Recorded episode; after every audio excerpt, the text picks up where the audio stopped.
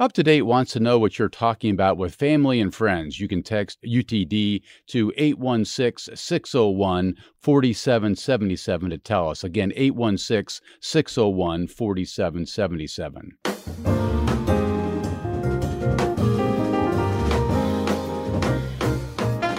This is up to date on KCUR 89.3. I'm Steve Kraske. The first thing you need to know about the organization Teachers Like Me is what it does. It's a Kansas City based group with a very specific goal, which is to recruit, develop, and retrain black teachers. Teachers Like Me offers the t- these teachers mentors, help with classroom planning, and something new discounted rent on homes the organization owns. The second thing worth knowing is that Teachers Like Me has had an impact.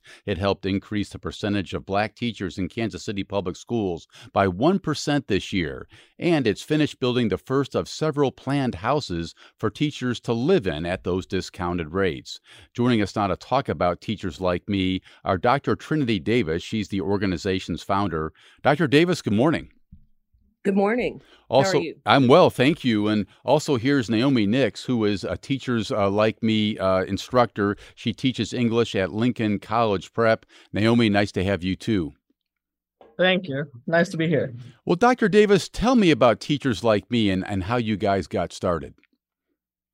Well, I will tell you, um, historically, I've been a teacher in the classroom, um, started teaching in 1997 and just noticed the lack of black teachers in the classroom but also seeing the impact of black teachers. So in july 2020 um, i decided to leave the school district. I was assistant superintendent of kansas city public schools to actually help increase the number of black teachers. And so that's how it got started. It was a great idea. We went from that and we started recruiting the first cohort and that bring brought in naomi to kansas city. And so um, we've been moving ever since. You just mentioned, Dr. Davis, the impact in the classroom of Black teachers. What is that impact? Um, you could look at the research and see that um, the impact of having one Black teacher in the early grades, uh, it increases the chances of students going to college. Um, if you have two Black teachers, it increases the chances by double. So just with that data alone, we know the impact is strong. Naomi, what do you think the impact of you being in the classroom is? I honestly think it gives students a varying perspective of just what it's like to be a teacher. I think when you are kind of seeing the same like stereotypical teacher on a daily basis, you know, you don't get to see the world through anybody else's eyes.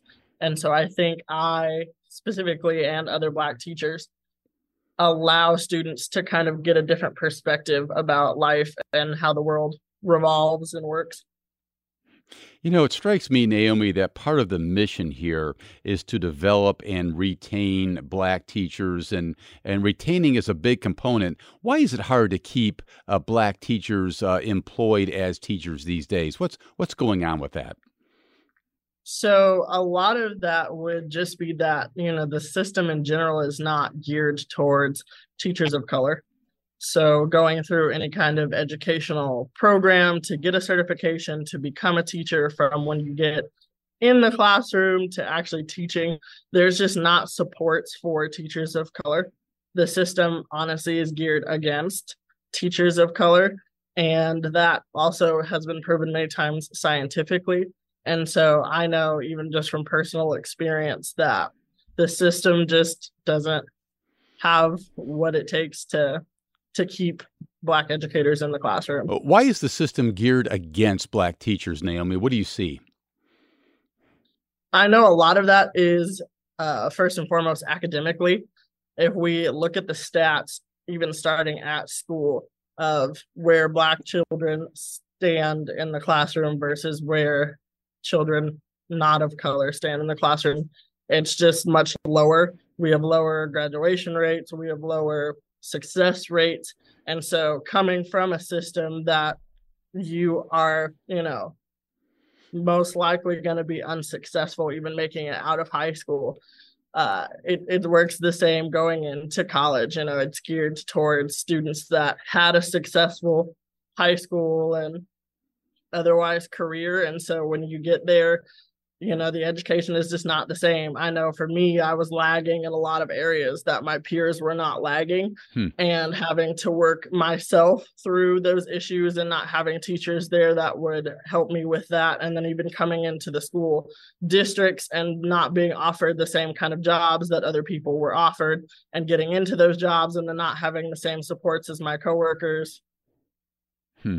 Dr. Davis, have you noticed the same thing? This notion that uh, Naomi just pointed out that the system is geared against Black teachers?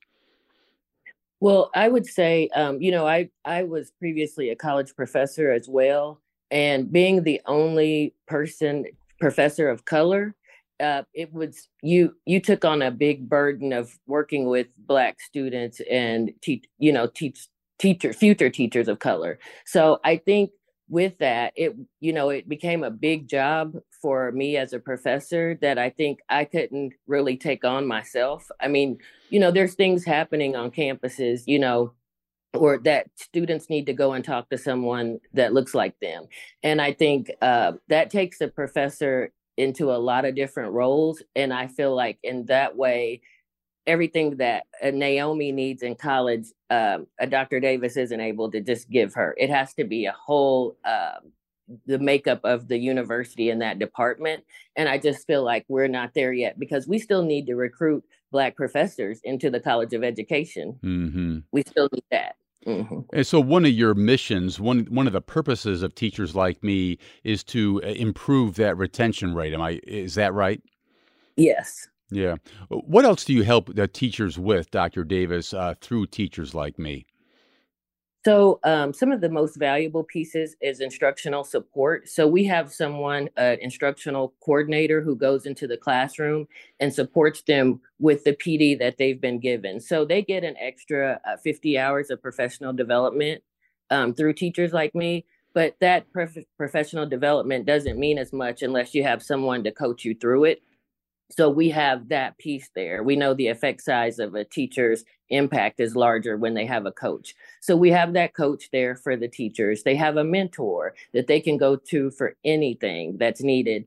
Um, I know I looked at them in October and thought they could use some therapy. And so we offered that as an option, and hmm. teachers are using that and loving that just because it's first year in the classroom, post COVID they have personal lives. What things can we do? And that therapy is another retention strategy. Hmm. This is not a one year program, right? No, it is three years. Three years. How many teachers mm-hmm. have you been able to help at, uh, up to this point? 15. Wow. And mm-hmm. I, I also saw that you're offering housing. Why is that an important component of what you're trying to do here? Well, one of the things that I, the goal was to bring in fresh talent to Kansas City, but it's very difficult to bring in new people like your Naomi's because they don't know much about Kansas City. They don't know where to live. They don't know what rent may cost. So as we start looking into that, you know, rent has gone up a lot since in the last few years. And so with that rent increase, how can we support them for those first three years? Because another piece would be once they've been here for three years and they love Kansas City, as we hope, um, then they'll want to be homeowners. And that is another retention strategy. Hmm. And, and, so we support them through that process. Yeah. Tell me more about how the, the, the housing component works through teachers like me. We'll be back in just a minute.